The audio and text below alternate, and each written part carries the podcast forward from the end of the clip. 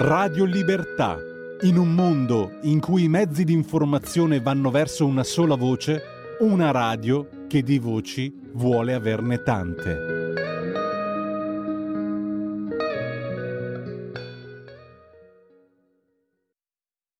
Buonasera, siamo in Piazza Duomo, domenica 11 settembre, sono circa le 16.40, fra poco meno di un'ora Giorgia Meloni prenderà la parola qui dalla Piazza del Duomo. Siamo nella piazza e siamo con alcuni cittadini che sono qui con le loro bandiere. Buonasera signora. Buonasera a tutti. Le posso chiedere da dove viene? Da Gallarate, Circolo Fratelli d'Italia Gallarate. Eh, che cosa si aspetta da queste elezioni? È che finalmente si risollevi l'Italia, che venga eletto un governo stabile per governare in, con la coalizione per i prossimi vent'anni. Che cosa si attende in particolare da Fratelli d'Italia, da Giorgia Meloni? Allora, mi aspetto eh, prima di tutto che Mattarella dia l'incarico alla Giorgia Meloni se Meloni dovesse avere giustamente i numeri. E poi mi aspetto rispetto eh, e coerenza come ovviamente noi abbiamo sempre dato da parte degli alleati. E mi aspetto un governo di destra con la nostra visione di governo di destra, che è sempre la stessa da sempre. Lei è, se posso chiederglielo, simpatizzante per Fratelli d'Italia da lungo tempo o da relativamente poco? Faccio parte ovviamente di, di Fratelli d'Italia dal 2012, da quando è nato. Sono nata nel fronte della gioventù, quindi è 30 anni che faccio politica. Come vede l'alleanza di centrodestra? Berlusconi, Salvini, Meloni, mm, ci sono anche i centristi, però limitiamoci ai tre soci principali. Con tutto il rispetto per gli alleati, in questo momento li vedo molto deboli, probabilmente pagano lo, sc- lo scotto di avere tradito la coalizione di centrodestra e di essere stati la Lega prima al governo con con Conte 5 Stelle e, e dopo insieme a, Forza Italia nel governo Draghi, cosa che noi non abbiamo appoggiato né prima né dopo. Si fida di più, mi perdoni l'elementarità della domanda, di Salvini o di Berlusconi? Sicuramente mi fido di più di Berlusconi. Perché? Eh, perché Silvio Berlusconi è una persona eh, che ha dato tanto all'Italia, che ha dato tanto per la democrazia secondo me è un politico e un imprenditore anche più navigato rispetto a Matteo Salvini. La nostra è una radio vicina alla Lega, come le avevo detto prima. Eh, quindi le chiedo in tutta franchezza, e mi piace questa franchezza, il suo giudizio sulla Lega e su Salvini. Ma sinceramente eh, non esprimo nessun giudizio perché il mio sindaco è di Gallarate della Lega, però vabbè. Eh, per noi sono ottimi alleati, nel senso che governiamo insieme in tante città, anche nella mia, io ho collaborato nella mia amministrazione comunale con il mio sindaco leghista, ne conosco tantissimi, questo è uno pseudo-leghista. E cosa penso? Penso che Salvini dovrebbe avere un attimino più coraggio, un pochino più di coerenza rispetto anche al suo elettorato. Ecco, un'altra cosa, si è letto in questi giorni di un niente meno che di un Mario Draghi, sponsor e tutor, padre putativo del governo Meloni. Non credo proprio, conoscendo Giorgia Meloni, ma soprattutto conoscendo la dirigenza del partito e la nostra coerenza, assolutamente una fake. Quanto alle voci che, secondo le quali senza omaggiare i poteri forti non si governa, lei che ne pensa? Uh, si può governare anche senza leccare i piedi a nessuno. La ringrazio signora. Grazie a voi. Buona serata. Grazie, viva l'Italia, viva Fratelli d'Italia. Una chiacchierata molto libera, stiamo aspettando l'intervento di Giorgia Meloni alle 17.30, siamo tra gli spalti. No, siamo in registrazione. Le volevo chiedere se, se, ha, se ha tempo, se ha due minuti, qualcosa circa la sua partecipazione qua. Lei perché è qua? Per curiosità. Conosco le idee di Giorgia Meloni, e, però mi piace sentire e approfondire. Posso chiederle da dove viene? Da Brescia. E lei è una militante del, di Fratelli d'Italia? No, no, no, no. no. Qua per curiosità? Per curiosità, solo per curiosità. Cos'è che la incuriosisce di Giorgia Meloni? Ma guarda, a me incuriosiscono un po' tutti, eh. per una scelta bisogna sentirli e quindi ascoltarli e, per poi decidere, no? Quindi bisognerebbe ascoltare un po' tutti. Diciamo che la coerenza è la cosa principale di Giorgia Meloni, quindi penso che sia insomma eh, la persona più indicata forse a rappresentarci, a rappresentare me, ma forse anche tante altre persone. Eh, lei con che spirito va verso il voto del 25 settembre? Oddio, perché lo devo fare? Nessuno spirito particolare. Quindi però mi pare di aver capito che ha già, ha già in parte deciso dove andrà il suo Sono ancora leggermente incerta. Magari deciderò all'ultimo momento, però diciamo che forse potrebbe essere un, diciamo, un buon um, come dire un, Una buona diciamo, scelta, diciamo. sì, potrebbe essere una scelta, Lei una come- scelta migliore, ma non lo so perché. Come vede la coalizione di centrodestra? Ma ben unita, nonostante dicano di tutto, di più per separarli, ma invece no, assolutamente. Sono, anche perché sono solo in tre, quindi stare insieme ma- magari è meno, è, meno complicato che stare insieme in 50.000, ecco. Che cosa sarebbe necessario fare secondo lei come prime cose del nuovo- per il nuovo governo? Ma la prima cosa le bollette, assolutamente, perché è una cosa mm, penosa come ci hanno ridotto e, e bisogna intervenire assolutamente sulle bollette, eh, guerra o non guerra, eh, cioè bisogna intervenire sulle bollette, pensare eh, all'economia, perché adesso è veramente- siamo veramente alla canna del gas. E quindi ah, soprattutto l'economia, perché eh, Covid, non Covid, non- basta, cominciamo a pensare all'economia, perché è quello che ci tocca un po' tutti, eh, le tasche eh, ci tocca, senza, senza, senza dindini insomma, non possiamo andare avanti, non si mangia, non si fa assolutamente nulla, cioè, e quindi no. Bene, grazie signora. Buona, buona serata. Grazie, grazie. Ci sono anch'io, le posso Sì, fare sì. qualche domanda? Sì, va bene. Eh, lei da dove viene? Da Bresso, Da Brescia. Bresso, Bresso, Ah, provincia Bresso, di qua Milano. vicino, Ah, insomma. Sì, sì. Eh, è un militante di lunga data di Fratelli Sì, d'Italia. da sempre, da sempre. Eh, che cosa si aspetta da queste elezioni? E mi aspetto una bella cosa, la vittoria. Di chi? Il Meloni, ovviamente. Cioè, Sono domande da fare. Deve fare lei il Presidente del Consiglio? Magari. Ah, la- la- la- sì, sì, anche, anche. Non anche, dovrebbe farlo lei proprio, il Presidente del Consiglio. Alme- almeno abbiamo una, noi abbiamo una donna, l'onore di avere una donna, una donna come Presidente del Consiglio. Sarebbe, eh, fa la storia praticamente. Cosa si aspetta come primi atti del nuovo governo? Guardi, quella sarà una sorpresa, Cioè? come la vedo io. E gli, metterà- gli metteranno tra- il bastone fra le ruote di tutti i modi, ma lei è, è- è di ferro, d'acciaio, non se lo fa mettere. E quanto agli alleati, Berlusconi e Salvini, come li vede? Oddio, sono mediocri, tutti e due. Perché mediocri? No, non, eh, sono lì per- giusto per fare il numero anche della, della coalizione, l'ho detto anche prima al suo collega. Cioè, no, non è eh, Salvini mi è simpatico, per, per carità, anzi Salvini lo segue anche, ancora da quando era, che, che fa- facevano le antenne libere, che, che- cioè, che lui era militante ancora, che non Sì. era- quando c'era Bossi. eh, Sì. eh, eh. E Berlusconi si sa, è un eh, capi- capitalista. Lei ride. Ma se- secondo lei qual è il primo problema dell'Italia oggi da affrontare subito? Qual è? Bisogna che lo dico. Me lo dica. Pensioni, Pensioni. pensioni, operai e, e caro vita. Soprattutto quello. E che noi pensiamo, pensiamo ai- eh, più che altro ai giovani, a loro. Beh, ce la farà secondo lei il nuovo governo a cambiare le cose? Fiducia. Il 99, tra il 99 e il 100% io dico che c'è- già. Letta è nervoso proprio per quello, perché sa già di aver, di aver perso. beh, la ringrazio allora. Niente, si figuri. Non mi intervista anche lei. farvi due domande? In gruppo, insieme, in libertà.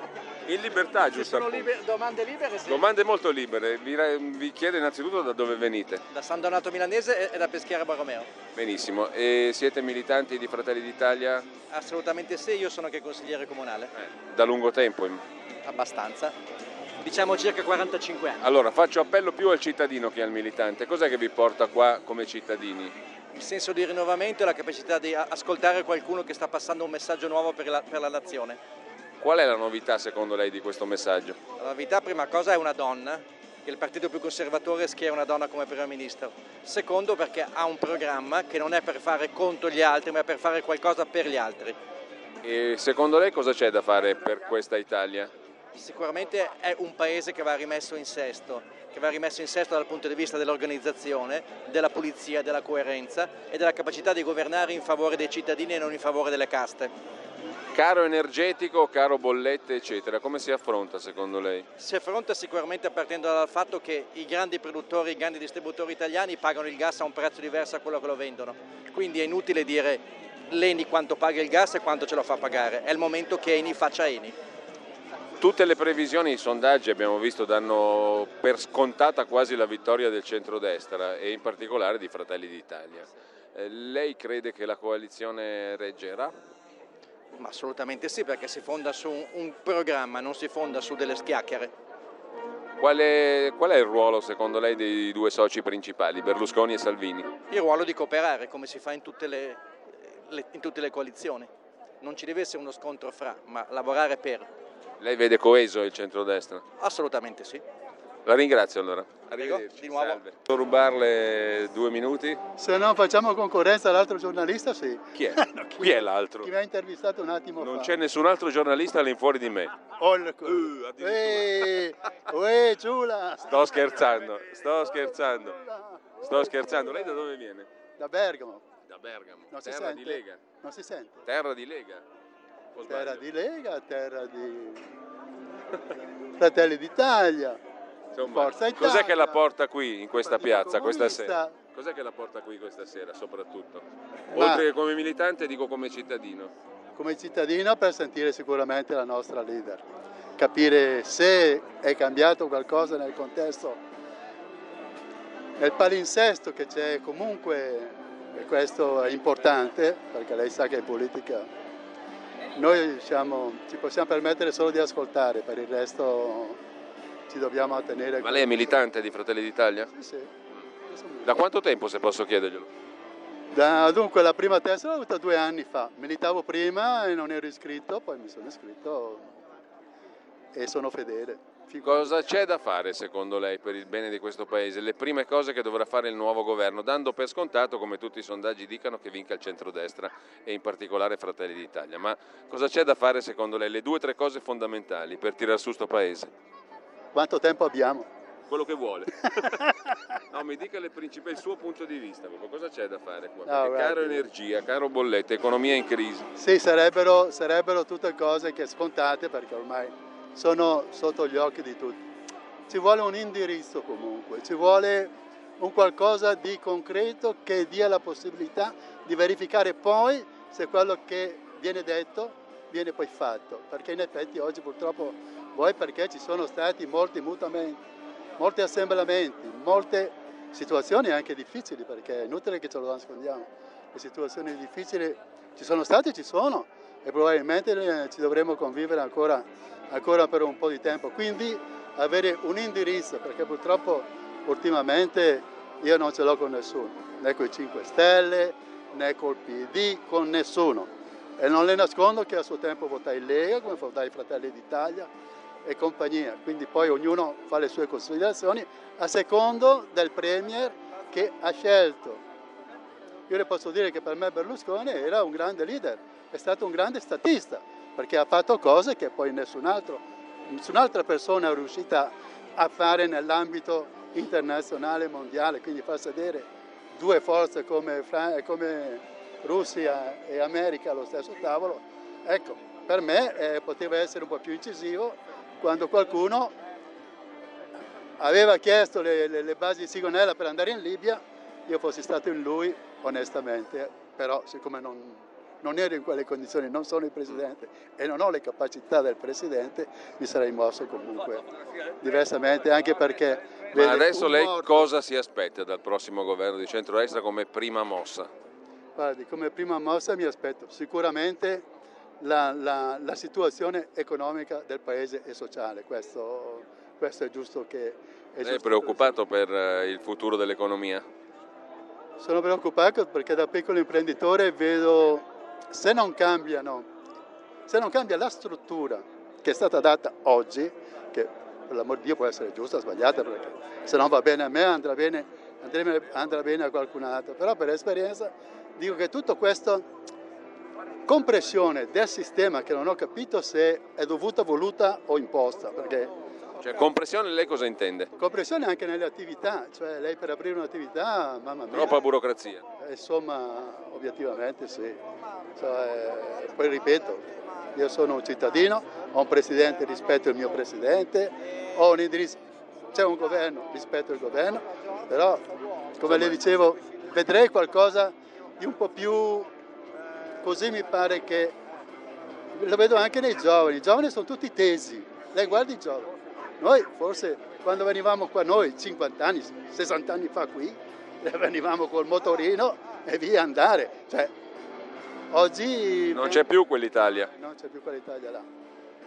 Logicamente dentro di me spererei che tornasse, effettivamente, e mi rendo conto, non può tornare. Quindi bisognerà che ci, ci adegueremo a una, a una condizione di vita che ormai è diventata globalizzata. Dovremo accettare qualcosa che ci viene, non dico dato, ci viene in accompagno, noi dovremo rinunciare a qualcosa che avevamo e a cui tenevamo, tenevamo molto. Senta, intanto la ringrazio. No, grazie a lei. Arrivederci. Ma non lo dica a nessuno per quello che ho detto. No, assolutamente. Prego, prego. Eccoci qua, siamo in piazza, mancano pochi, poche decine di minuti all'inizio dell'intervento di Giorgia Meloni. Voi da dove venite ragazzi? Da Roma. Che cosa vi ha portato fino a qua? Ma in realtà stiamo facendo un giro e per, per curiosità e simpatia siamo- ci siamo avvicinati. Siamo venuti qui e abbiamo visto lo stand, insomma ci siamo, ci siamo interessati. Ah, quindi non avevate in programma nettamente di venire qua, siete venuti all'ultimo minuto, ma siete simpatizzanti di Fratelli d'Italia? Eh, sì, insomma, più o meno sì. sì. Serve anche, serve anche per avere un po' le idee più chiare diciamo, su chi votare, no? Ecco, co- con che spirito vi avvicinate al voto del 25 settembre? Abbastanza di sfiducia, insomma, io non ho particolari remore su, su quello che hanno fatto, comunque come siamo arrivati a questo voto, però resta il fatto che comunque non c'è nessun partito che particolarmente mi dà particolare entusiasmo per il futuro, ecco, mettiamola così. Però sta di fatto che vi incuriosisce anche la proposta del centrodestra, della destra insomma. normale, uno comunque prova a vagliare tutte le ipotesi per vedere quali sono le- anche i programmi elettorali, comunque alla fine è quello che uno dovrebbe portare, cioè dovrebbe essere portato al voto da quello.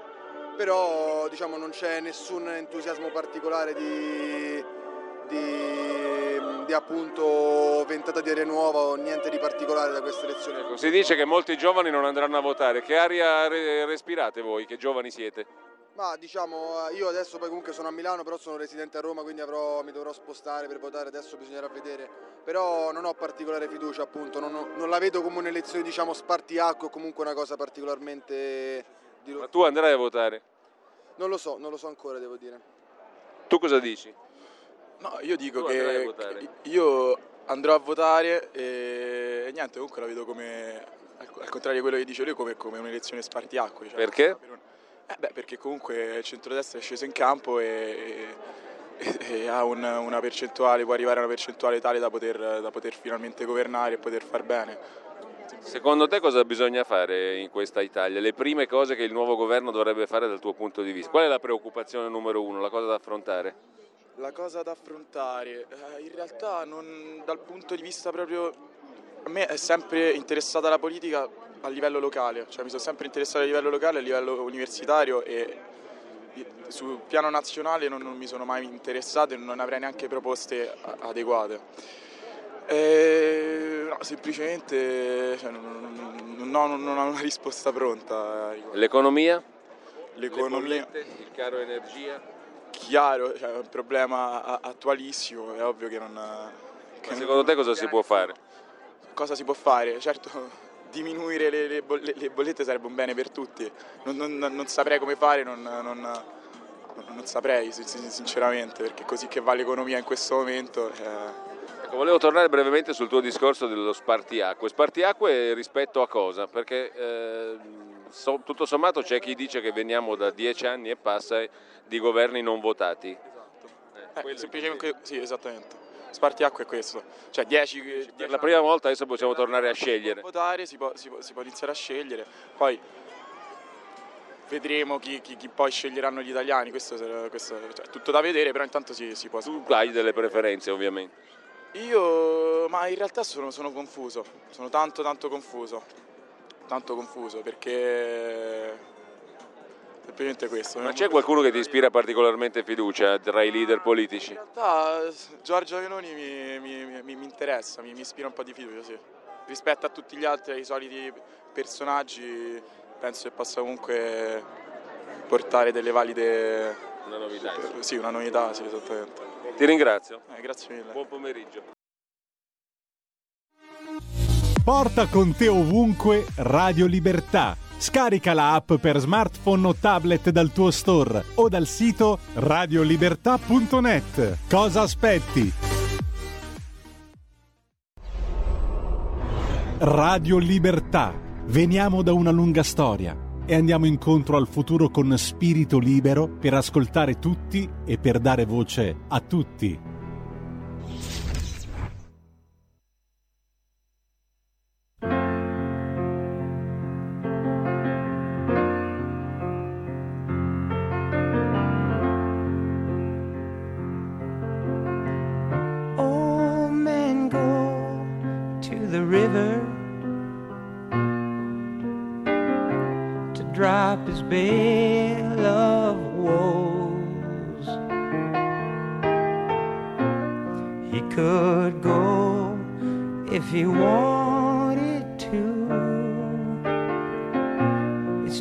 to both.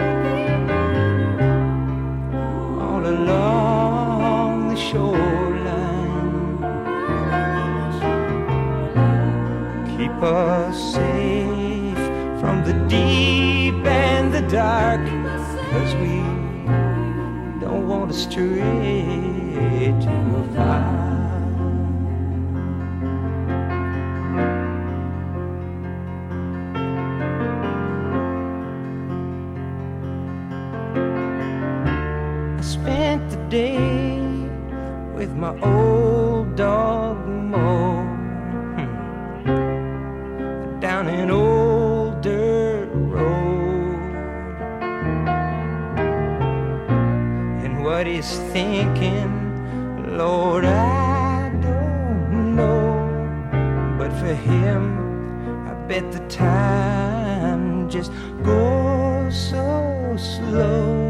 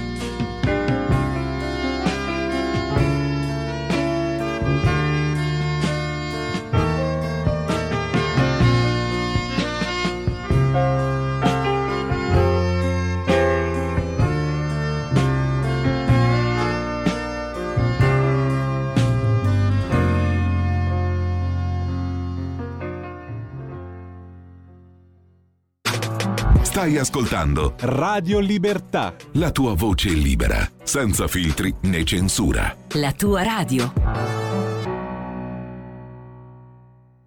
Stiamo raccogliendo un po' di pareri qui dalla piazza del Duomo.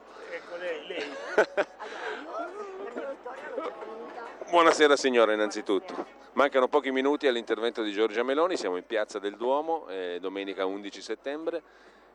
Lei da dove viene signora? Dall'Interland qua, eh, Qui da vicino. Sud, sì. Eh, qua per quale motivo? Scusi la banalità della domanda. Pare Giorgia Meloni. Che cosa le interessa in particolare? Cosa ha da proporre? E secondo lei? Non lo so, sono venuta apposta. Ma lei è militante, una cittadina comune, ehm, si è impegnata nel partito? Non sono impegnata nel partito, ascolto un po' tutti perché mi piace sentirle tutte le campane, poi dopo dedurrò per chi votare. Ecco, A proposito di voto, lei con che spirito va al voto del 25 settembre?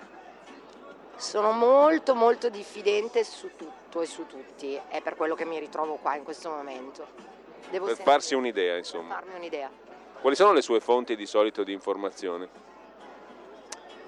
Allora, tendenzialmente, ma social neanche perché vabbè, televisione lasciamo perdere, ehm, amicizie, pareri, di... infatti le stavo dicendo, la mia, la- io la mia vittoria oggi ce l'ho già, tra virgolette, perché sono riuscita a portare due amici che sono di parrocchia esattamente opposta alla mia. Addirittura. Sì, assolutamente sì. Beh, Infatti adesso due domande le facciamo anche a loro. anche a Eh, loro, assolutamente sì. Le facciamo senz'altro. Eh, intanto lei che cosa si augura però da cittadina, adesso astraendo dalle parti politiche singole, e siamo qui appunto per sentire Giorgia Meloni, però dal 25 di settembre lei che cosa si augura? Cosa c'è da fare in questo paese secondo lei? C'è assolutamente da cambiare, c'è da cambiare non dico tutto ma quasi tutto e dobbiamo impegnarci tutti. Adesso a me molto onestamente non interessa il colore, non mi interessa che vadano su i verdi, gialli, rossi, blu, qua non è più questione di verde, giallo, rosso, qui è questione di dare una mano ma tutti quanti all'Italia e andare tutti in una direzione perché sennò qua affondiamo tutti. Qual è l'urgenza numero uno secondo lei?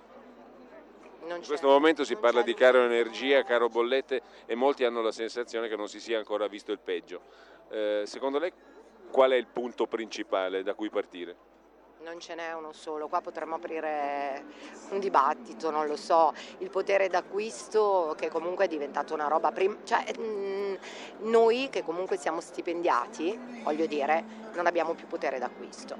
Il commerciante, se la vedo dal punto di vista del commerciante eh, o comunque chi assume il datore di lavoro deve pagare un botto, un botto per potermi pagare lo stipendio a me. Trattengono troppe tasse a me e anche al datore di lavoro. Perciò qui se ascoltiamo tutti hanno tutti ragione. Devono fare qualcosa su questo, devono cercare di migliorare, devono cercare di migliorare sicuramente, sicuramente le bollette devono, ma, ma su quello io sono abbastanza fiduciosa.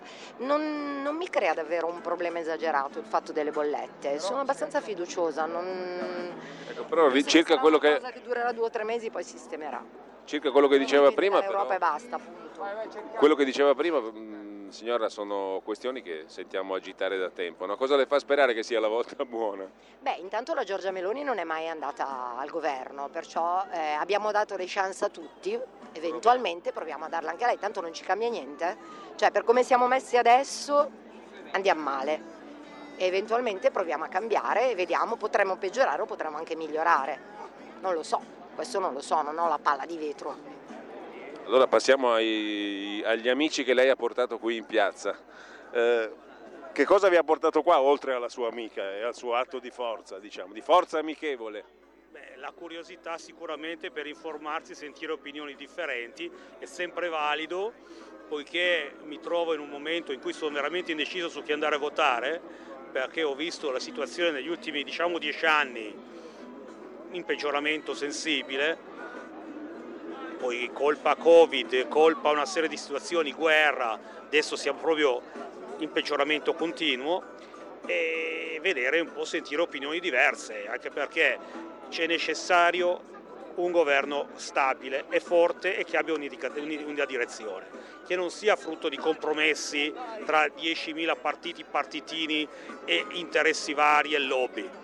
Questa è la necessità primaria del Paese, che ci sia una direzione chiara sia in settore economico che sociale, che politico, che internazionale, senza troppi tentennamenti, senza troppi dubbi e affrontare i discorsi principali, che sono sicuramente il discorso economico, perché il sociale e tutto quanto è legato a un discorso economico. Quindi l'urgenza secondo lei è l'economia? Sicuramente sì, perché è facile parlare di soldi, facile parlare di dare soldi, di ridurre le tasse, di, di, di, ma se non ci sono i soldi dietro, quindi un'economia che genera ricchezza, genera posti di lavoro, sono tutte parole al vento. I soldi non si stampano, siamo in una situazione di debito pubblico che è spaventosa e andiamo sempre peggiorando. Qui se non risolleviamo l'economia facciamo qualcosa di serio, quindi interventi sia sulle aziende per rilanciarle, per essere più competitivi nel mondo, sia a livello poi chiaramente dipendenti, riduzione del, della, del, cuneo, della, del, cuneo, fiscale, la pressione fiscale, perché la pressione fiscale è una tra le più alte in Europa, in Italia. Ecco, ma allora a questo punto se l'agenda economica era la principale non conveniva tenerci Draghi, le faccio una domanda provocatoria. Io secondo me Draghi non era una persona sbagliata, perché il problema di Draghi è che non aveva dietro una maggioranza politica, mi permetta, seria, seria. Aveva un sacco di gente che cercava di sfruttare Draghi per portare acqua al suo mulino.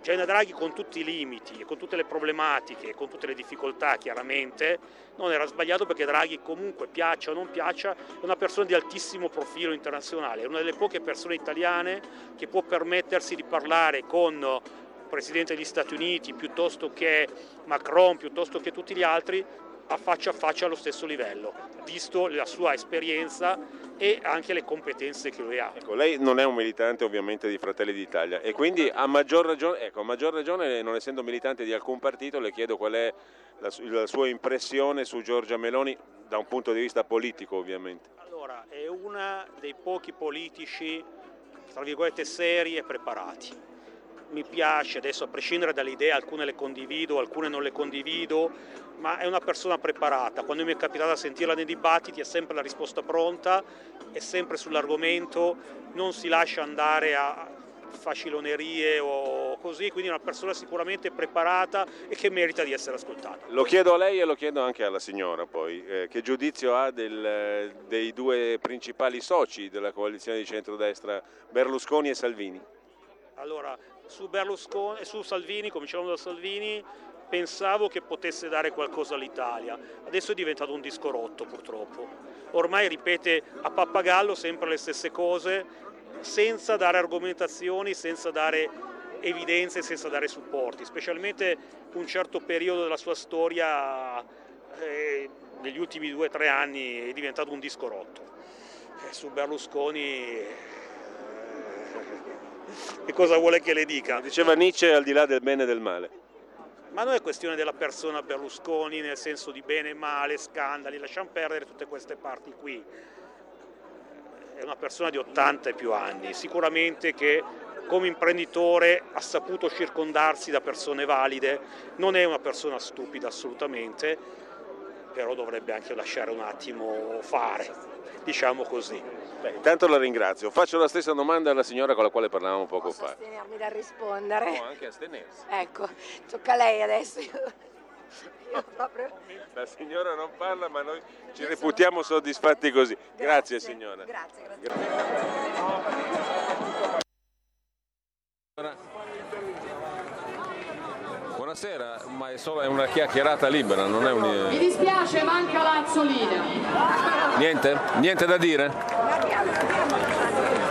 Buonasera allora. Buonasera. Buonasera, Radio Libertà. Eh, sto raccogliendo pareri, abbiamo ascoltato Giorgia Meloni. Cos'è che l'ha colpita di più di questo discorso?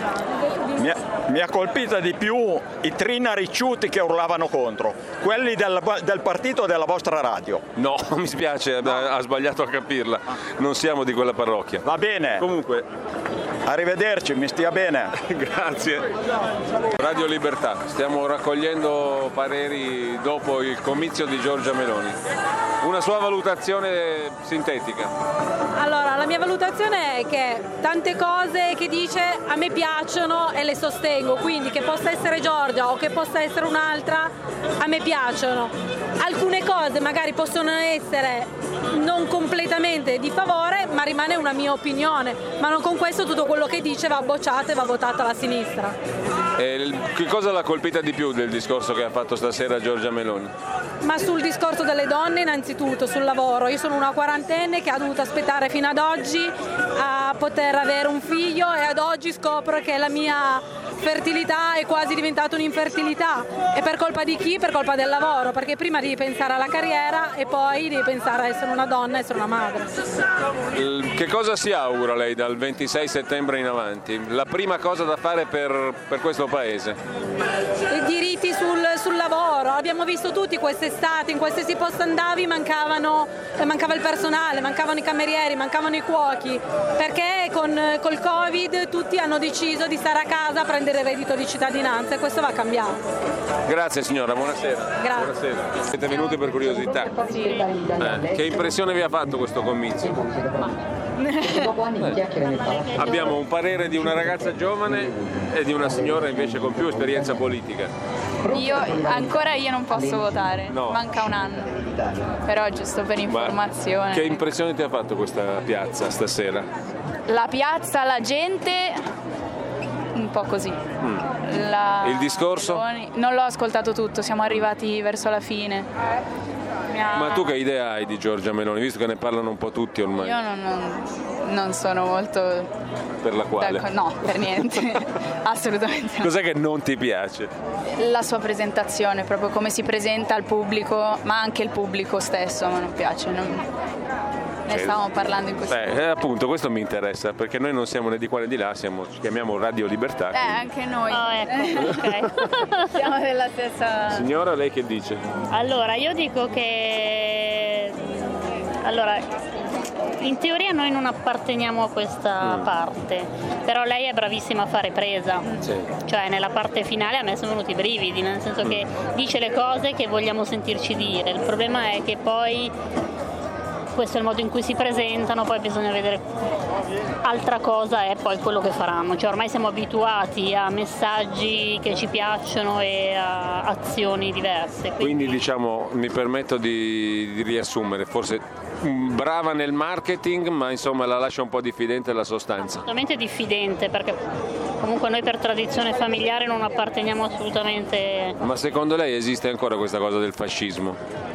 No adesso, adesso non si capisce più assolutamente. No, non esiste più sinistra e destra. Adesso esiste global no global eh, quindi non si capisce esattamente. Cioè io onestamente adesso non so se non so che fine farà quello che sto dicendo. Farà sul canale 252 del digitale terrestre, lo potrà vedere credo lunedì mattina. ok perfetto. Io non voterò niente di tutto quello che Quindi lei non parteciperà al voto. No, no, voto Ah, il vo- andrà a dissenso, voto il dissenso, cioè voterò qual- tutto il nuovo, qualcosa di tutto il nuovo che c'è, cioè nel senso nessuno, nessuno di loro. Non il centrodestra, non il centrosinistra, qualcosa di, di- di totalmente alternativo. Ma esiste qualcosa di totalmente alternativo? Ci speriamo, ci speriamo, cioè, purtroppo ci siamo già passati qualche anno fa, speravamo di aver veramente svoltato invece Immagino 5 Stelle. questo e invece si è rivelato assolutamente una nuova tradizione italiana. E quindi tentiamo qualcosa di assolutamente nuovo, però Ecco, è- ma siccome lei ha questo sguardo, diciamo, non partigiano, eh, non di parte, ecco, che co- beh, mi stava dicendo prima che, che cosa alla fine l'ha convinta come cittadina di un discorso come quello di questa sera e che cosa la lascia perplessa, se vogliamo proprio sintetizzare. No, allora, purtroppo noi abbiamo, purtroppo, insomma, Sì. eravamo dentro una mostra, quindi abbiamo sentito solo la parte finale. Ci sono alcune cose su cui io personalmente sono d'accordo, cioè l'idea di comunque cercare di proteggere l'Italia, di proteggere quello che è la nostra tradizione italiana, eccetera, e non venderci, eccetera. Quello che non mi, lascia- non mi convince è l'onestà del messaggio, cioè un conto è il dire, un conto è il fare, quindi io non lo so se poi tutto quello che lei dice si tradurrà in azioni che ci proteggono davvero rispetto ad altri paesi in Europa e nel mondo. Io credo che in questo momento siamo un, pare- un paese in svendita e l'Italia è un paese assolutamente a rischio. Ri- la- il rischio è che si ripeta quello che è già successo la- con la Grecia, quindi da questo punto di vista se davvero facesse qualcosa io sarei contenta. Eh, purtroppo non mi fido. Beh, molto chiaro. Mm, voglio concludere con... Eh, ci diamo del tu, visto che per comodità. Tu non voti, hai detto, ma c'è un'altra variabile di cui si discute molto in queste settimane, cioè il, il, fatto che molti giovani faranno come te, non voteranno ma non perché non possono, perché non vogliono. Quindi tu in, tra i tuoi coetanei parlate di politica, vi interessate di politica, eh, sei convinta che molta gente che può votare, non, i giovani non voteranno oppure vedi partecipazione? Allora, Oddio, tutte le persone con cui mi sono confrontate hanno, anche magari più grandi di me, che voteranno sicuramente o che hanno intenzione di votare anche tra un anno, hanno tutte l'idea di votare sicuramente. Che poi non fossero certi su chi votare, su chi non votare, ok, quella è un'altra storia.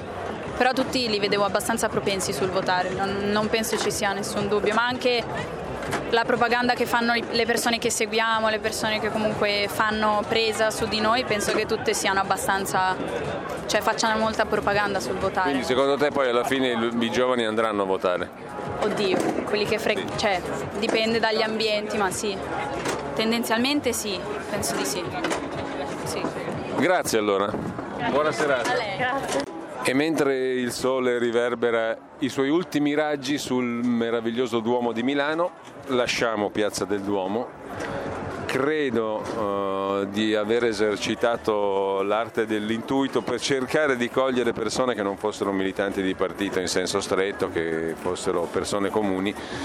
Devo um, dire che non ne ho viste tante, ho visto molti quadri di partito qui in questa piazza stasera e una quota di di curiosi ma abbastanza limitata rispetto a quello che ci si potrebbe aspettare in una piazza del Duomo alle 6 di sera di una domenica con un tempo meraviglioso e con tanta gente in giro.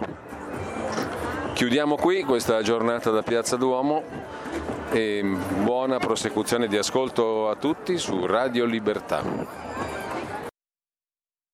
Un nuovo modo per sostenere la tua radio. Visita radiolibertà.net. Ti basta un clic e potrai versare il tuo contributo volontario direttamente online. Potrai donare con ogni tipo di carta di credito, anche prepagata. Ti aspettiamo online su radiolibertà.net. Sostieni la tua radio con il tuo contributo volontario. Radio Libertà. La tua radio. Diamo voce alla nostra gente.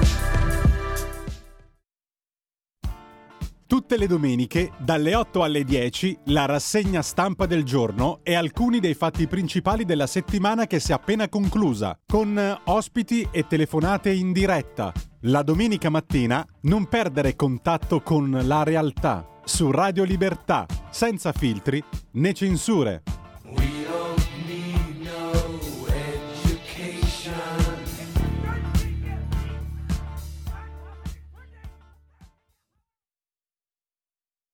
Milano, sabato pomeriggio 10 settembre, siamo a qualche minuto dalla presentazione del libro È l'Italia che vogliamo, il manifesto programmatico per una Lega di governo.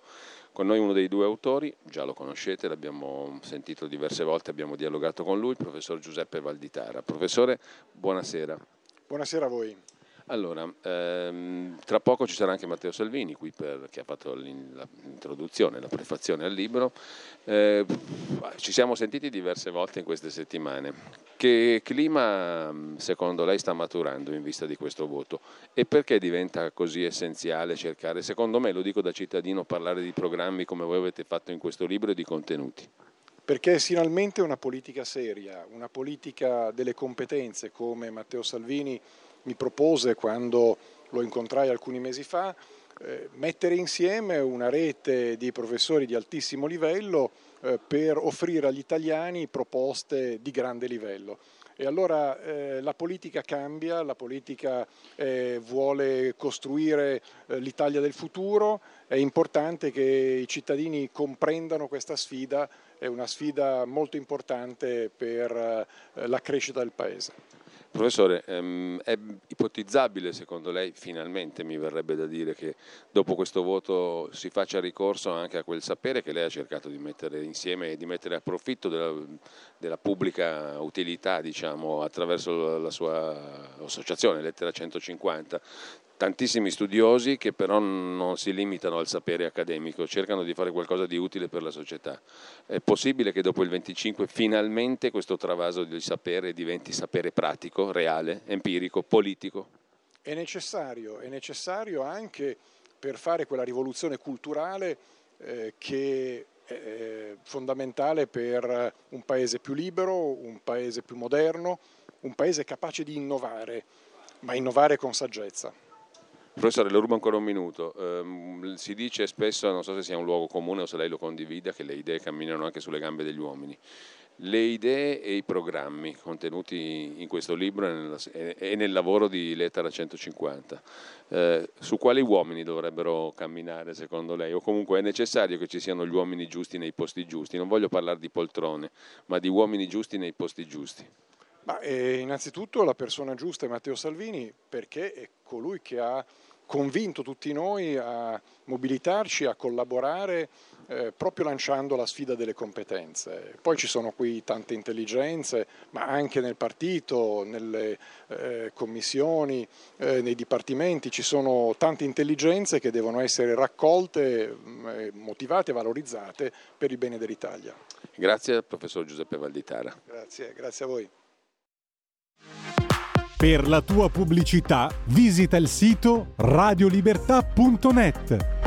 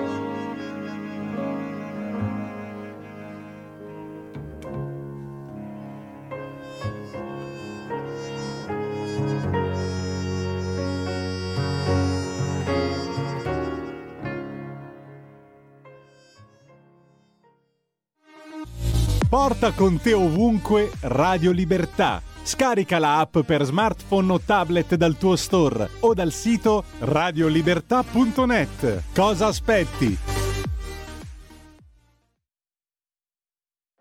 Sabato sera 10 settembre siamo in piazza San Fedele, nella bellissima piazza San Fedele, vicino alla galleria dove abbiamo appena assistito alla presentazione del libro È l'Italia che vogliamo del professor Valdità di, di Alessandro Amadori, prefazione di Matteo Salvini, che ha incontrato un folto pubblico, come si dice in questi casi, e ehm, ha speso parole anche con eh, la persona con cui adesso stiamo conversando e che è Attilio Fontana, presidente della Regione Lombardia. Buonasera Attilio, ci diamo del tu, se tu consenti, per scioltezza anche di comunicazione anche perché ce lo diamo normalmente, quindi non vedo perché dovremmo far finta di essere formali poi in una situazione come questa. Ecco, siamo tra l'altro seduti in un tavolino di un bar, ci stiamo prendendo un aperitivo, dopo aver ascoltato Matteo Salvini che ha citato almeno due volte il presidente della Lombardia, Attilio Fontana, in occasione A del ricordo di quello che è stata la tragedia Covid che è stata gestita dalla Lombardia ha ricordato Salvini in maniera eccellente, anzi ha detto molto di più, Matteo Salvini ha speso parole di grandissimo elogio per la gestione sanitaria della, eh, della Lombardia di quel periodo, di quel biennio abbondante che speriamo sia definitivamente alle spalle. E la seconda cosa è una cosa di cui magari parleremo più dettagliatamente approfittando anche della colloquialità e ringraziando Attilio Fontana per il tempo che ci concede ed è la questione dell'autonomia. Anche Alessandro Sallusti che conduceva la serata ha ricordato che come cittadini lombardi abbiamo votato per l'autonomia. Ne parliamo dopo, intanto però io, se Attilio sei d'accordo, vorrei chiederti come è uscita la Lombardia da quei due anni pandemici e cosa si sta facendo per realizzare quel progetto che tutti dicevano essere fondamentale, cioè creare una sanità di territorio che evitasse di precipitare nel dramma quando eh, si interrompe sostanzialmente la linea appunto, di assistenza che avrebbe consentito forse di evitare drammi, pur facendo, dando per scontato che eravamo di fronte a qualcosa di sconosciuto. Ma dunque, io credo che la Lombardia sia uscita bene perché è riuscita soprattutto ad eh, prendere in mano in maniera determinante la campagna vaccinale, abbiamo realizzato la miglior campagna vaccinale d'Italia, una delle migliori a livello mondiale, la vaccinazione ha dato una copertura che pur non escludendo la malattia riesce ad escludere le conseguenze gravi, quindi diciamo che abbiamo saputo bloccare eh, gli eventi più, più preoccupanti più gravi.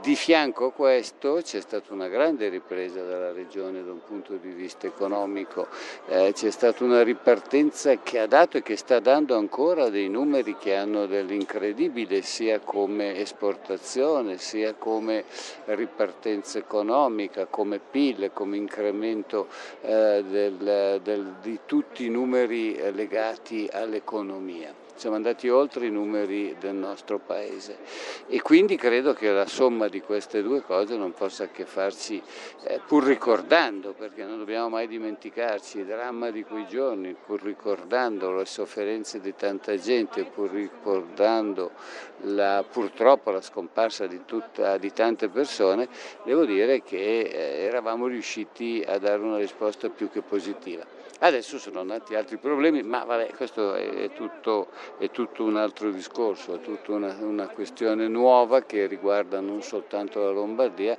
ma che riguarda tutto il mondo. Io credo che eh, il vero dramma sia stata la disinformazione, la, le falsità che sono state distribuite in quel periodo, perché quando tu accanto al dramma della perdita di un familiare devi ascoltare gente che lancia accuse, che ti individua dei responsabili e delle responsabilità che non avevano, è chiaro che aumenta la tua sofferenza, aumenta il tuo dolore, aumenta perché magari pensi che si sarebbe potuto evitare. Venendo alla, alla sanità di prossimità, ma dunque io non sono tanto convinto che in quello specifico caso la sanità di prossimità avrebbe potuto risolvere eh, il dramma, perché purtroppo era una malattia nella quale eh, se stavi discretamente potevi essere curato a casa tua, se la situazione precipitava dovevi andare in ospedale, dovevi essere intubato, dovevi essere messo in rianimazione. Ciò non toglie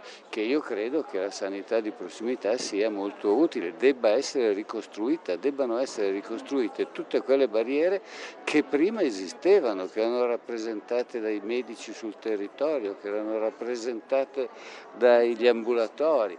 Adesso questa situazione si è purtroppo un po' interrotta. Stai ascoltando Radio Libertà. La tua voce libera, senza filtri né censura. La tua radio.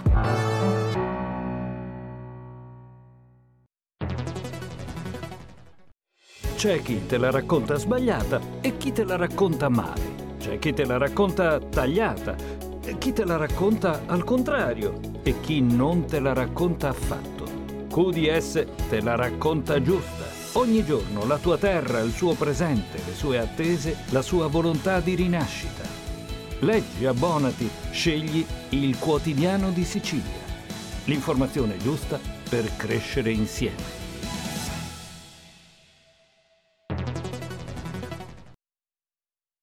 Quindi è chiaro che eh, pensiamo opportuno ricostituire, però è chiaro che per ricostituire questa medicina di territorio ci vogliono tante risorse, tant'è vero che noi siamo stati la prima regione che ha, approvato una legge che va in questa direzione secondo le direttive europee ma per far partire abbiamo avuto di un finanziamento dello Stato di 1 miliardo e 200 milioni, a cui noi abbiamo aggiunto 800 milioni per realizzare queste case di, di comunità che sarebbero e che saranno primo, la prima barriera, il primo luogo dove i cittadini si possono rivolgere senza dover andare sempre soltanto in ospedale. Però quello che voglio dire è che tutto ciò è, è, possibile adesso perché ci sono questa immissione considerevole di risorse. Se tu pensi che dal 2011 al 2019 erano stati tagliati 37 miliardi solo sulla sanità, ti rendi conto come poter parlare di servizi. Diciamo dal governo Monti in avanti dal governo, tutti i governi di centrosinistra, a cui hanno partecipato, che erano principali attori dalla sinistra. Eh, questi tagli non ti potevano certo consentire nuovi investimenti, ma anzi ti dovevano far ridurre gli investimenti, ti dovevano far contrarre gli investimenti. Quindi questo ha potuto avvenire, può avvenire adesso perché ci sono questa emissione di nuove risorse. Comunque noi siamo già partiti, abbiamo già iniziato ad inaugurare nuove case di comunità, adesso poi il problema successivo non, di cui non dobbiamo dimenticarci sarà il problema legato poi a, alla mancanza di medici, alla mancanza di infermieri, a tutti i problemi legati alla cattiva programmazione che è stata fatta negli ultimi anni. Ecco, ma come mai questa carenza di medici e infermieri quando fino a poco tempo fa ci, si lamentava del fatto che fossero troppi gli iscritti a medicina? Medicina, abbiamo troppi medici, non sappiamo dove metterli deriva dal fatto che evidentemente non si fanno mai in questo paese discorsi seguendo la logica ma seguendo la pancia. Dato che a un certo punto questa effettiva situazione si è verificata, c'è stato un momento in cui c'erano tanti medici. Io dico che la sanità non è una spesa ed è un investimento, quindi anche se ce ne sono troppi mi va benissimo. Sta di fatto che a un certo punto i governi hanno deciso di ridurre il numero dei medici, per ridurre il numero dei medici eh, si è dovuto ridurre il numero degli studenti, non si sono più laureati un numero sufficiente, soprattutto non si sono più previste specializzazioni in numero sufficiente, per cui a fronte di una richiesta di 10 noi ne, ne specializzavamo 8, per cui questa situazione è gradualmente peggiorata, adesso poi siamo arrivati in un periodo in cui c'è un grandissimo numero di pensionati, per cui la situazione è veramente preoccupante. Ecco Attilio, case di comunità, medicina di territorio, um, da questo punto di vista i medici di base sono un altro elemento importante che però è governato dallo Stato sostanzialmente. Ecco, la Regione come si rapporta, cosa può fare su, questo, su questa? Come possono interagire le due prospettive, quella regionale e quella dei medici di base? In questo momento noi abbiamo pochissime opportunità, le disposizioni e le scelte vengono fatte tutte a livello centrale perché i medici di base hanno una convenzione con il Ministero della Sanità che è il, tra virgolette, colui che eroga le somme, le, le risorse, gli stipendi, per cui è fuori di dubbio che a loro, al Ministero, devono rispondere. È chiaro che ci vorrebbe, ma vedi, io ti faccio un esempio ancora più clamoroso, una richiesta che abbiamo fatto, Zaia ed io in modo particolare. Abbiamo chiesto che soprattutto per le zone più disagiate, sia il Veneto che la Lombardia hanno valli magari impervi, hanno piccoli paesi eh, lontani gli uni dagli altri, dove è difficile trovare dei medici che possano andare perché è una vita più difficile, perché, perché hai problemi, perché, perché magari eh, non riesce a fare una vita sufficientemente bella. Ecco. E noi abbiamo chiesto di darci la possibilità noi di assumere un certo numero di medici che avremmo, numero di medici che avremmo gratificato con degli stipendi anche più alti per cercare di avere la possibilità di dare una risposta anche a quei territori. E la risposta del governo è stata no non, non, non hanno neanche preso in considerazione l'ipotesi che noi si possa assumere direttamente, ma non dico tutti i medici, quelli almeno per le zone, ripeto, più disagiate, dove, dove nessuno vuole andare, dove da anni non ci sono medici di base. Eh, ci è stato detto di no. Hai parlato prima, Tiglio, di tagli alla sanità. Quanto hanno inciso concretamente nel caso della Lombardia? Che rimane pur sempre la regione più attrattiva anche in termini di offerta sanitaria, no? Tieni conto che noi rappresentiamo grosso modo il 17-18% delle erogazioni, quindi fai tu i conti, 18% di 37 miliardi. Passiamo all'altro argomento che è correlato a questo perché la sanità è la gran parte, come ormai credo tutti sanno, del bilancio regionale quanta autonomia reale ci sia e in che termini nella gestione della sanità, te lo chiedo perché è un'altra delle cose che forse sfuggono. Allora, quali sono i poteri al di là dell'organizzazione, al di là di tanti aspetti pratici, eh, nella gestione di una politica sanitaria da parte della Regione? Le, le, la vicenda Covid ce l'aveva dimostrato, no? eh, ancora ci sono credo delle pendenze giudiziarie dal punto di vista del chi doveva fare cosa, la famosa zona rossa e via dicendo. Ecco, chi deve fare cosa in tema di politica sanitaria? Si sa con esattezza o no in Italia, in questa Italia finora? E qui, questo ci porta poi all'altro capitolo, quello dell'autonomia e del regionalismo.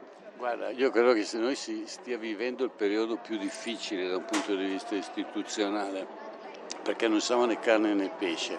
Il problema, il regionalismo, l'autonomismo regionale è a metà del guado, per cui con eh, questa, questi ipotesi delle competenze concorrenti è difficilissimo fare delle distinzioni, è difficilissimo capire fino a che punto arriviamo noi e fino a che punto arriva lo Stato, è difficilissimo individuare questi limiti e questi margini, tant'è vero che capita spessissimo che ci siano delle impugnazioni da parte del governo nei nostri confronti perché qualche volta abbiamo torto, qualche volta abbiamo ragione perché lo Stato contesta che noi abbiamo compiuti eh, degli atti che vanno al di là delle nostre competenze. Quindi io credo che l'autonomia potrebbe anche da quel punto di vista mettere a posto la situazione e dare maggiori competenze, tutte le competenze, perché la competenza concorrente vuole dire che le leggi, diciamo, la legge quadro di competenza, le, le scelte quadro sono di competenza, i dettagli dello Stato, i dettagli sono delle regioni, ma poi stabilire se certe cose sono leggi di dettaglio o leggi generali è molto difficile da stabilire.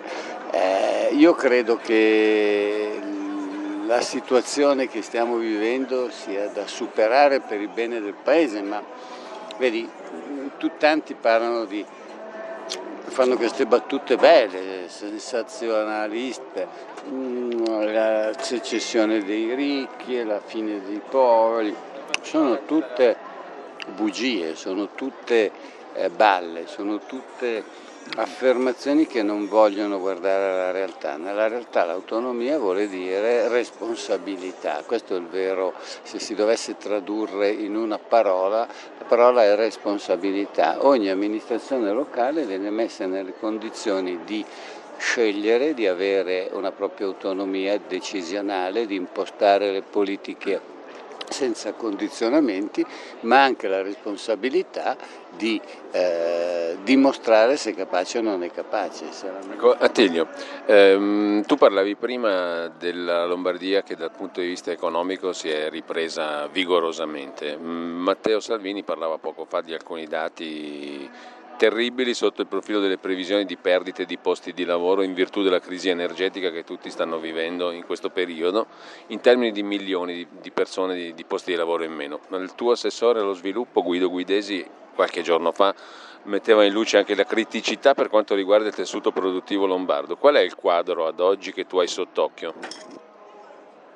Allora, partiamo dal presupposto che la Regione Lombardia ha iniziato a denunciare la preoccupante situazione dell'aumento dei prezzi delle, energie dalla fine dello scorso mese di settembre, 11 mesi fa, non perché noi siamo bravi, ma perché abbiamo relazioni con le associazioni di categoria, associazioni imprenditoriali ci dicevano che purtroppo si stava verificando questo ingiustificato aumento che rischiava di creare dei grossi problemi.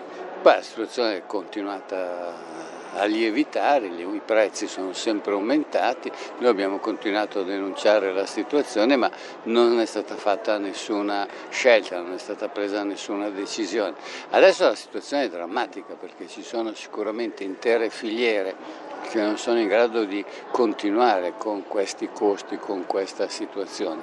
Quindi io credo che siano necessari due interventi, uno a livello nazionale e uno a livello europeo. L'Europa deve far sentire la propria voce e cercare di intervenire per creare un tetto al prezzo del gas a livello internazionale e deve essere nelle condizioni di gestire la crisi, non di farla gestire dagli altri, perché io non penso che l'Europa debba essere messa da parte, messa in difficoltà dalla speculazione di certi fondi. In questo caso bisogna far valere anche la propria forza, anche propria, eh, il proprio prestigio e la propria importanza politico-economica. Dall'altro lato bisognerà fare degli interventi a livello territoriale nelle singole nazioni perché se non si dà un concreto aiuto, se non si dà una mano alle famiglie, alle aziende, se non si dà una mano alle attività commerciali e artigianali, noi rischiamo di, avere, di dover affrontare una crisi di una gravità che non abbiamo mai visto. Perché vedi, non è soltanto questo, oggi non se ne parla abbastanza, ma bisogna metti giù che così non se ma mm, non se ne parla abbastanza, ma noi dobbiamo pensare a tutte le realtà come le nostre RSA, come le, le, le, diverse associazioni, come le, attività, le amministrazioni locali. Noi abbiamo un grido di dolore che ci arriva da Lanci, perché tutti i comuni, soprattutto i più piccoli, non saranno in grado di pagare le bollette per riscaldare le proprie palestre, i propri comuni, la propria attività. Quindi è una cosa che rischia di essere incredibile. Noi in Lombardia abbiamo sette, più di 700 RSA per i nostri anziani. Già prima di questa situazione si trovavano al pelo, si trovavano in una situazione appena appena di capacità di stare in piedi. Con questa situazione sono in condizioni di non poter andare avanti. Noi cosa facciamo? Non possiamo certamente lasciarle andare a catafascio. Senti, ma realisticamente tu che autunno e che inverno prevedi, sotto questo duplice profilo che hai appena evidenziato, cioè quello dell'impresa ma anche quello dei servizi alle persone? Lasciami finire.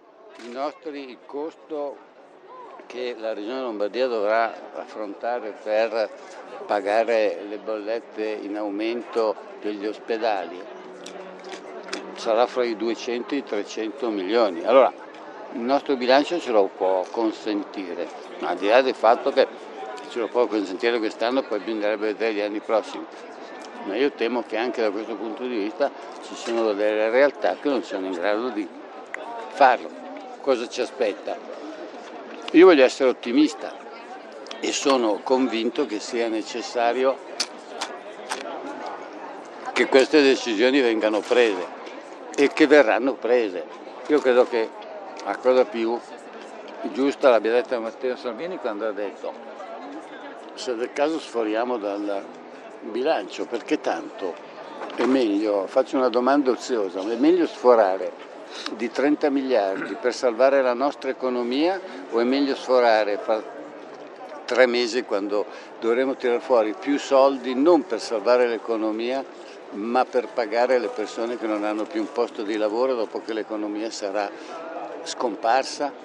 Ecco, Attilio, torniamo eh, al tema dell'autonomia, appunto, in senso più stretto. Ora, è un dato che forse non è così dibattuto e che non si ha così presente nel dibattito pubblico, però è assodato che la regione Lombardia credo sia una delle regioni che in Europa, forse al mondo, dà allo Stato centrale molto più di quanto riceve in termini assoluti. Non credo che esista un paragone in nessun'altra nazione europea. La stessa Catalogna eh, lascia allo Stato centrale spagnolo, credo, un quarto di quello che non lascia la Lombardia. Sono 50 miliardi almeno all'anno, no? 50 e passa miliardi che traduciamolo per chi ci sta ascoltando è la differenza fra ciò che la Lombardia produce e dà in tasse allo Stato centrale e ciò che ritorna sul territorio in tutte le forme, servizi e via dicendo da parte dello Stato centrale. C'è uno squilibrio annuo di 50 miliardi. Far notare questo non credo che sia nel 2022 ormai egoismo, no? ma credo che debba essere come minimo realismo e anche un punto di partenza per la discussione con lo Stato centrale per avere maggiore autonomia come prescrive la Costituzione. La Costituzione dice che questa discussione la deve fare la regione interessata. No? L'articolo 116 dice questo, bisogna raggiungere un'intesa fra la regione che chiede maggiore autonomia e lo Stato. Eh, in tutti questi anni questa intesa non c'è stata o comunque dal punto di vista di noi cittadini che come diceva Sallusti siamo andati a votare insieme ad altri milioni di Lombardi e Veneti l'autonomia, non abbiamo mai avuto la percezione che ci fosse una reale intesa che potesse portare all'autonomia per la quale abbiamo votato. Oggi come siamo combinati? Dopo che vari ministri si sono occupati della questione, da ultimo la Lombarda Gelmini, che per carità adesso ha fatto una sua scelta di campo, è andata altrove, eccetera, eccetera, però al di là delle scelte partitiche, in termini strutturali, a che punto siamo messi oggi in questo accordo fra Stato e, nel caso specifico, Regione Lombardia? Guarda, siamo arrivati a un punto per cui se si volesse si potrebbe tranquillamente dare seguito al processo. Parti dal presupposto che eh, noi dobbiamo leggere innanzitutto la Costituzione, che noi dobbiamo leggere innanzitutto anche gli accordi che erano già stati raggiunti e non bisogna dimenticare che il eh, Presidente Maroni e il sottosegretario Bressa avevano già sottoscritto una sorta di accordo che prevedeva anche le modalità. Sono modalità che come dici tu sono molto semplici, si deve raggiungere un accordo fra regioni e eh, governo, questo accordo va trasferito al Parlamento, il Parlamento deve votarlo o lo accetto o non lo accetto. Questa è semplice, la semplice modalità. Oltre a quello adesso si sono voluti introdurre tipica dei nostri, dei, dei nostri parlamenti un po' bizantini, nuove norme, nuove procedure, si è voluta fare una legge quadro, si vorrà fare una legge quadro, si pretenderà che si vada davanti al Parlamento due volte per dare prima in commissione le linee guida alle quali ci si deve accordare ed è curioso che un terzo dica quali sono le linee entro le quali noi due ci dobbiamo accordare. Se essere d'accordo fra me e te non vedo perché Matteo Salvini che è seduto a un altro tavolino ci debba dire voi vi potete accordare ma a queste condizioni. Se l'accordo lo facciamo te ed io, chi è seduto al tavolo di fianco non ha titolo per intervenire. Ma al di là di questo va bene anche questa procedura, noi eh, l'accettiamo, ti ripeto, è contraria al buonsenso, è contraria alla Costituzione, è contraria alla logica, ma se questa è la strada attraverso la quale eh, dobbiamo passare, va benissimo che si passi attraverso questa strada. L'importante è che non, si, non, ci facciano scherzi perché mh, mm, questa è una strada un po' tortuosa, è chiaro che passare due volte davanti al Parlamento rischia di portare qualche rischio in più. È chiaro, la prima volta dovrebbe essere semplicemente un parere delle commissioni, la seconda volta dovrebbe essere anche in quel caso un soltanto un sì o no. Non c'è la possibilità di emendare perché non possiamo emendare, se non possiamo dare le linee di un accordo fra me e te, non possiamo emendare un accordo fra me e te, non può essere mandato dal Signore che siede a tavolo di fianco al nostro. Quindi io credo che su questo non ci siano dubbi. Una volta che l'accordo è stato raggiunto si porta al Parlamento e il Parlamento dirà o dentro o fuori. Ma perché in tutto questo tempo non si è raggiunto nulla? Qual è stato il vero ostacolo o i veri ostacoli dal tuo punto di vista? Cioè per quello che, che è stata la tua esperienza reale? La mia esperienza reale è che c'è sicuramente una parte politica che non ha nessuna intenzione di portare avanti l'autonomia nonostante dica di volerla, che è il PD, nonostante abbia dei governatori. Una buona Cina. Ma anche i Gianni della Toscana l'ha chiesto che sono persone serie e hanno chiesto autonomia. Io sono assolutamente convinto che, non, che il partito non abbia nessuna intenzione.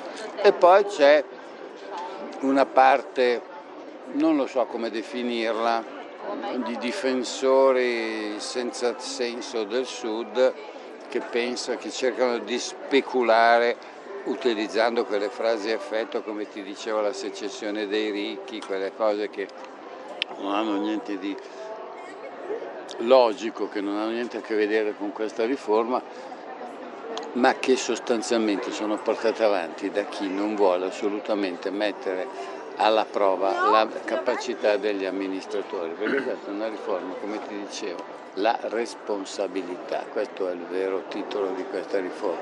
E la responsabilità vuole dire dimostrare se chi amministra è capace di farlo o non è capace di farlo. Se uno non è capace di farlo è meglio che cambi lavoro, ma a Sud evidentemente non vogliono far cambiare lavoro agli amministratori che non sono capaci.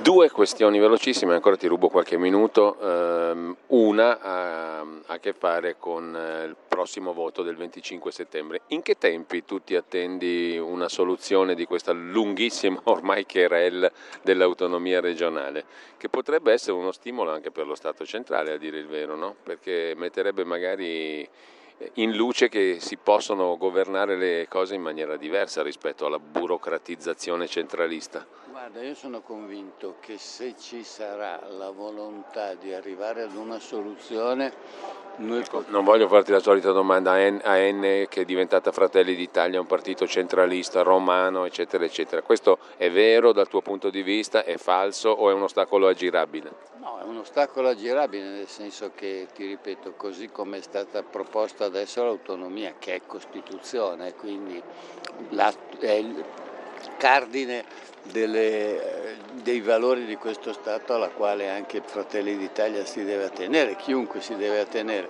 ma soprattutto così come abbiamo spiegato di volerla è anche una riforma che non va a ledere i diritti di nessuno e di niente io credo che si, si, possa fare, sono convinto che si potrà fare, sono certo che il nostro segretario, e lo ha detto anche questa sera, abbia posto delle condizioni perché eh, si chiarisca fin da subito l'impegno che dovrà essere assunto da tutti i partecipanti al prossimo governo, per cui eh, spero che... Guarda, la legge quadro può essere approvata nello spazio di tre mesi, quattro mesi eh, può iniziare il dialogo con il governo subito dopo, può iniziare anche prima, perché al di là di tutto il dialogo si può iniziare. Io vorrei che a giugno dell'anno 21 si fosse raggiunto un accordo con il governo, dopodiché si può tornare al Parlamento e entro la fine del prossimo anno si potrebbe arrivare all'approvazione.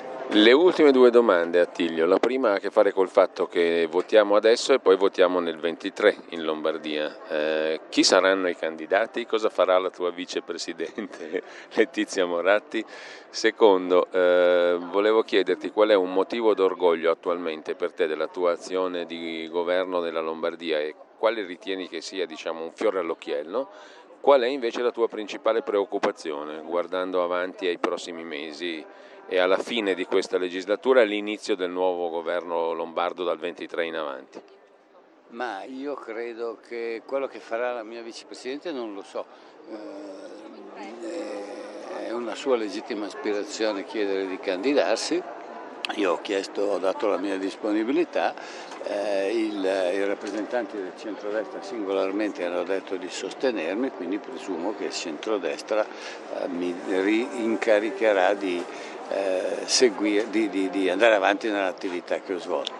Eh, le preoccupazioni che ho sono semplicemente determinate da questo di, di, cui parlavamo prima, cioè la Lombardia ha dimostrato che di fronte a problemi gravi come quelli del Covid, a problemi però risolvibili, è in grado di dare risposte. Il problema dei costi dell'energia sono costi che sono al di sopra al di là delle capacità e delle possibilità della regione. Questa è l'unica cosa di cui sono preoccupato, l'unico motivo di fronte al quale anche la grande regione Lombardia, ma di fronte al quale le grandi nazioni europee, non solo la regione Lombardia, si troveranno e si trovano in difficoltà. Questa è l'unica cosa che mi preoccupa altrimenti sono convinto che le prospettive sarebbero estremamente rosee. Vedi, la Regione Lombardia è stato scritto sul sole 24 ore, negli ultimi 5 anni ha avuto una media di un miliardo all'anno di investimenti che provengono dall'estero. Per i prossimi tre anni erano previsti altri 5 miliardi di investimenti. Questo dimostra che ormai è diventata un punto di attrattività a livello mondiale, è diventato un luogo che viene guardato e viene visto come una delle eccellenze mondiali e viene vista come un luogo dove si può, nonostante tutte le difficoltà burocratiche che ci sono in questo paese, ma dove vale la pena di andare ad investire e di fare delle intraprese. Quindi io credo che ci siano tutte le condizioni per essere ottimisti, superato il problema dell'economia per la nostra regione.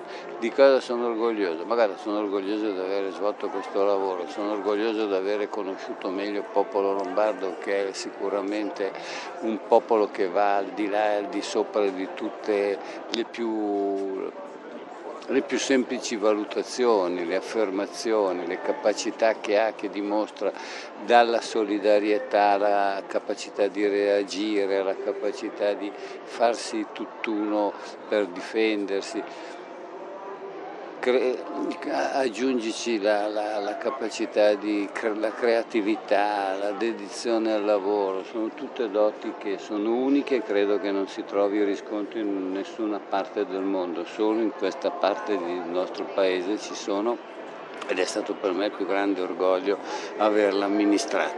Poi io credo di aver fatto tante iniziative ed aver contribuito a dare un po' di spazio ai nostri imprenditori, alla nostra realtà, di aver cercato di aiutare chi aveva più bisogno, ma credo che il merito principale spetti tutto ai Lombardi.